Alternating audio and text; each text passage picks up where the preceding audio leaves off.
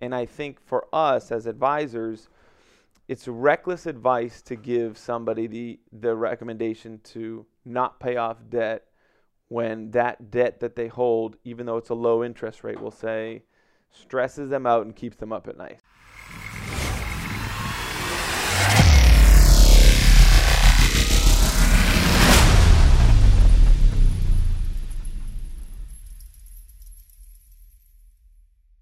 Hey, welcome back to the Beck Bodie No Bonds podcast. I'm Ben Beckham here again with my esteemed colleague, Matt Marizio.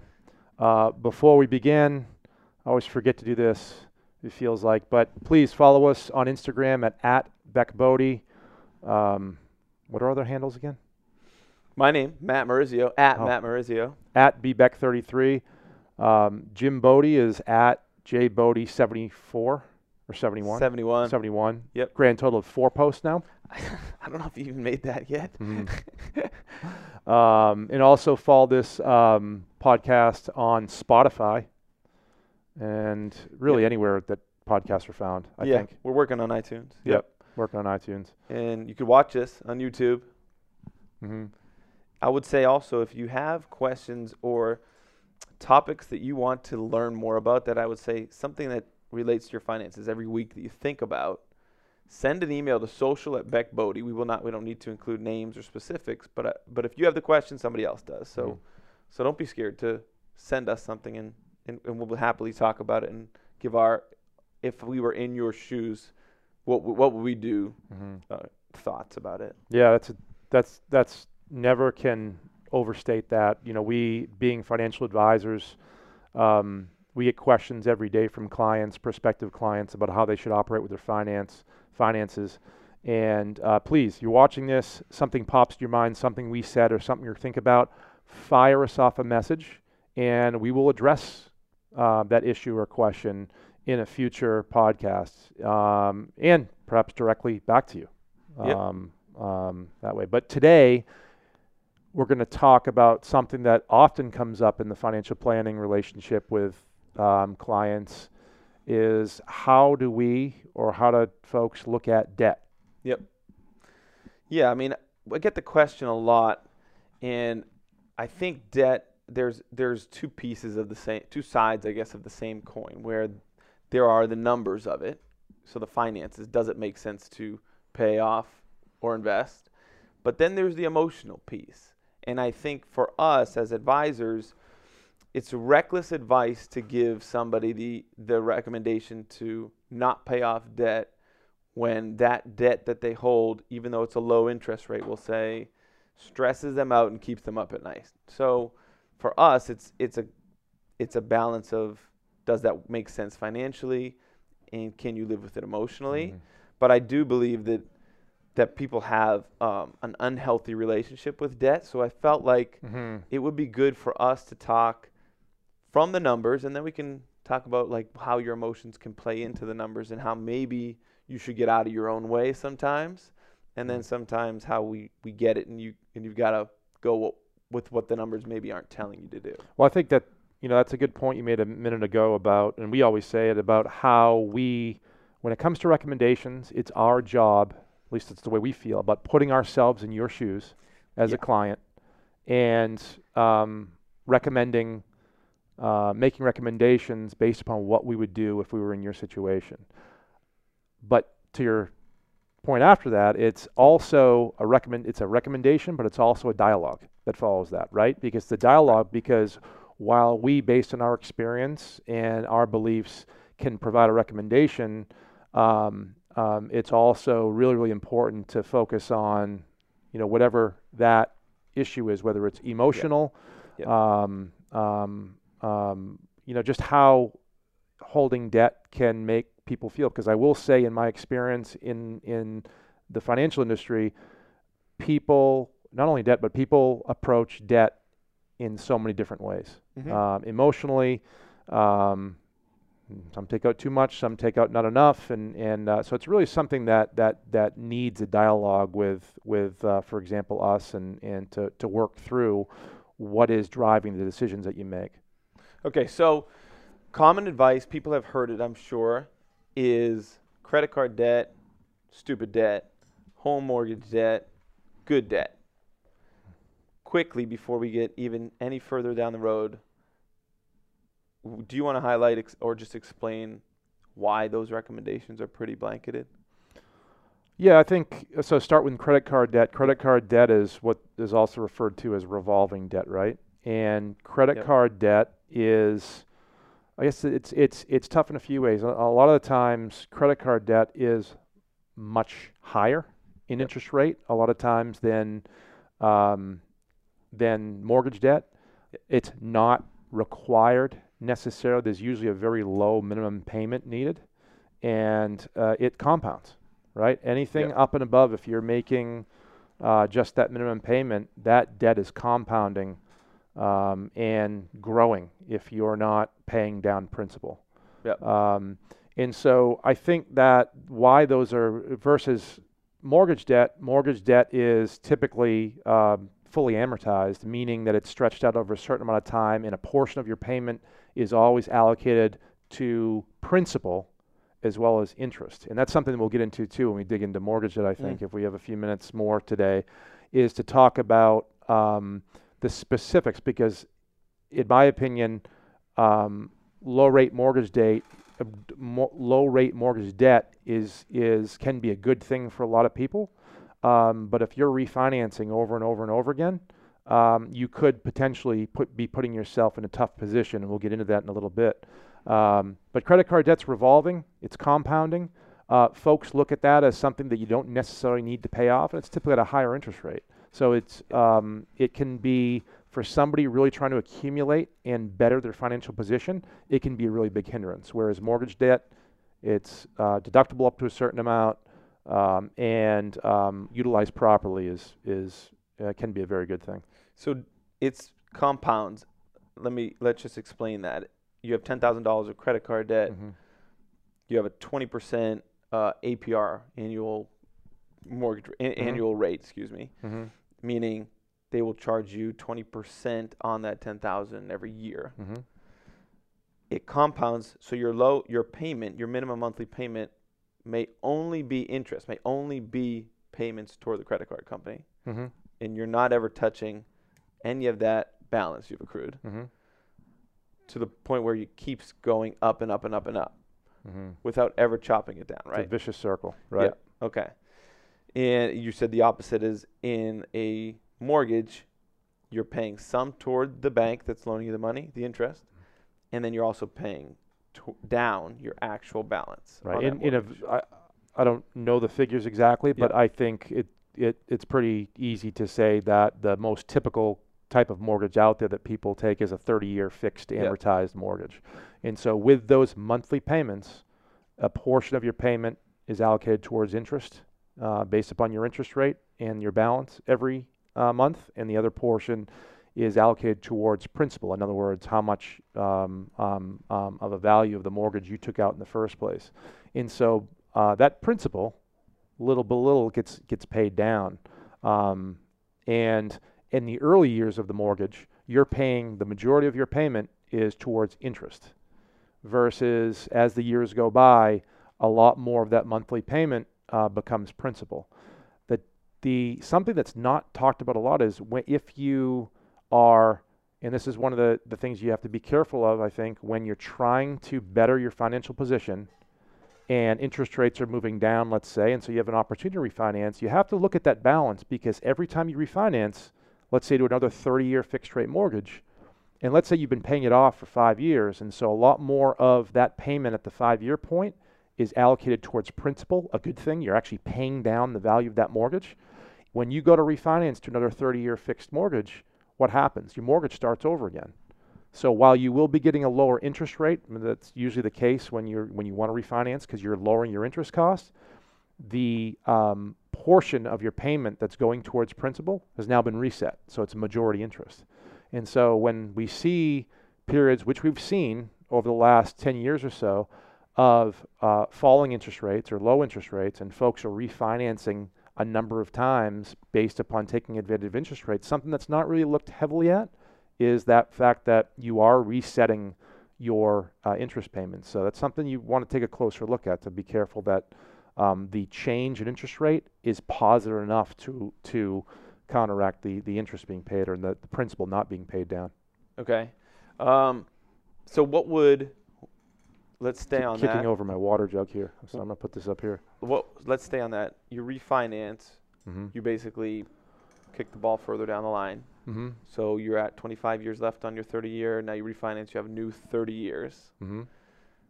What would make it make sense to add those additional five years on your home refinance?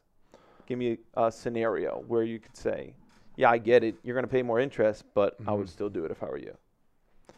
If you're going to pay more interest. In other words, interest up front. So, Yeah. so, um, well, first, you know, it goes to the to the maybe the bigger point is that what are you refinancing for, right? Because there's there's there's other objectives in refinancing rather than just lowering the interest rate, right? There's I'm refinancing and, and taking cash out of the equity of my home to perhaps put um, an addition on my house or to make improvements to an asset that I already have. That's an example of something that is positive that may be something you consider to okay, it's okay for me to reset my my mortgage. I may or may not be getting a lower rate, but I'm taking that capital, that equity that I've built up in my home to make improvements to an asset that in turn should, or at least I um, reasonably expect to add value to that asset. So that, to me, is improving your overall financial situation. So there's an example of one where it makes sense. Um, Yep. Refinancing, uh, taking cash out to use for, call it non-essential, or n- uh, assets that um, don't or aren't expected to appreciate in value um, that's when consumers can start going down that more difficult road and does not uh, improve the financial situation. How about a scenario where I would say in the last couple years rates have dropped at at a at enough to to make you look at it. Mm-hmm. Let's say somebody accrues a bunch of credit card debt while they're they're building their business or something Mhm. in the last couple of years and they bought a home a couple of years ago. Now they have an opportunity to refinance. It's only been a couple years. Mm-hmm. Paying off, they could ca- what you're talking about is a cash out refinance. Mm-hmm. They could take that cash out, pay off credit card debt with it, Mm-hmm. right? Which isn't actually buying something that appreciates, Mm-hmm. but you're paying off a much higher interest debt to spread out over 30 years to Mm. p- repay that debt over with a right now like a three and a half percent interest. Yeah, great, great question or great point. I think you're getting at is that okay? No, so there's an example. You're not taking that cash out to buy an asset, Right. but you've got credit card debt that's out there at a much higher interest rate. Yep. And your ability to refinance and use the equity in your home and take uh, some cash out of that mortgage, so to speak, or that asset to pay off that credit card debt, um, it takes a very little minute difference in interest rates. Mhm. In other words, the credit card interest doesn't have to be that much higher in order for it to make sense. Because when you couple the difference in interest rate as well as the tax deductibility of, of um, uh, the refinance or the mortgage itself, it's, it's to me a no brainer. yeah, and I mean, home mortgage, three, 30 year fixed, three and a half percent right now. Interest cut. What's on an a- average on a credit, credit card? 18 percent. Yeah. it's still it's a no. Yeah. So let's stay on that. Now let's talk about what those interest rates specifically mean. Mhm. Um, I have a student loan, let's say, and it's five percent, Mm-hmm. and I don't like having the student loan because I feel like I'm just throwing money away, Mm-hmm. and I have extra money that I want to put toward it. Mhm. Should I, or should I say, you know what, that five percent interest maybe isn't too high. Mhm. I should invest this other money. Well, that's that's what I was going to get at. Now we're getting into maybe a little bit more of a complex financial planning question, right? Is Yep. because if you really think about it, um, what are all the options you can do with with money, a surplus in cash? Um, you know, uh, so you've got this. In your example, you've got this, uh, which is very common to have student loan debt. Hopefully, not at too too large of an interest, but using five percent to me, that's not a very high uh, rate of interest for student loan debt uh, versus what I've seen out there. Uh, but even so, um, you have all these different options of okay, if I'm not going to pay extra towards my student loan, does it make sense to buy a car? Does it make sense to buy a house? Does it make sense to um, uh, invest that money? To me, a general rule of thumb is that if you have a surplus in cash flow and you have a choice between um, paying off a reasonable amount of interest, which I would consider that 5% example that you gave for student loan reasonable Mhm. and tax deductible to a certain amount, Mhm. um, versus taking that money and if you have a long-term objective for that money, uh, when it comes to investing, um, there's no question in my mind that um, a long-term interest rate of greater than 5% um, can be achieved very reasonably uh, uh, over the long term for uh, money that you invest. And so if you look at that comparison, um, while paying off debt is something, again, as we talked about earlier in this um, cast, is an emotional thing for folks. Uh, uh, oftentimes, the more correct or the better direction to go in with respect to surplus cash flow would be to put that money to work for you, Mm. so long as uh, it's reasonable, very reasonable to think that you can achieve greater of a annualized return versus what the debt costs. I love it. So the, what? Let me just summarize that. What you're saying is, strictly speaking, numbers, not emotion. Mm-hmm.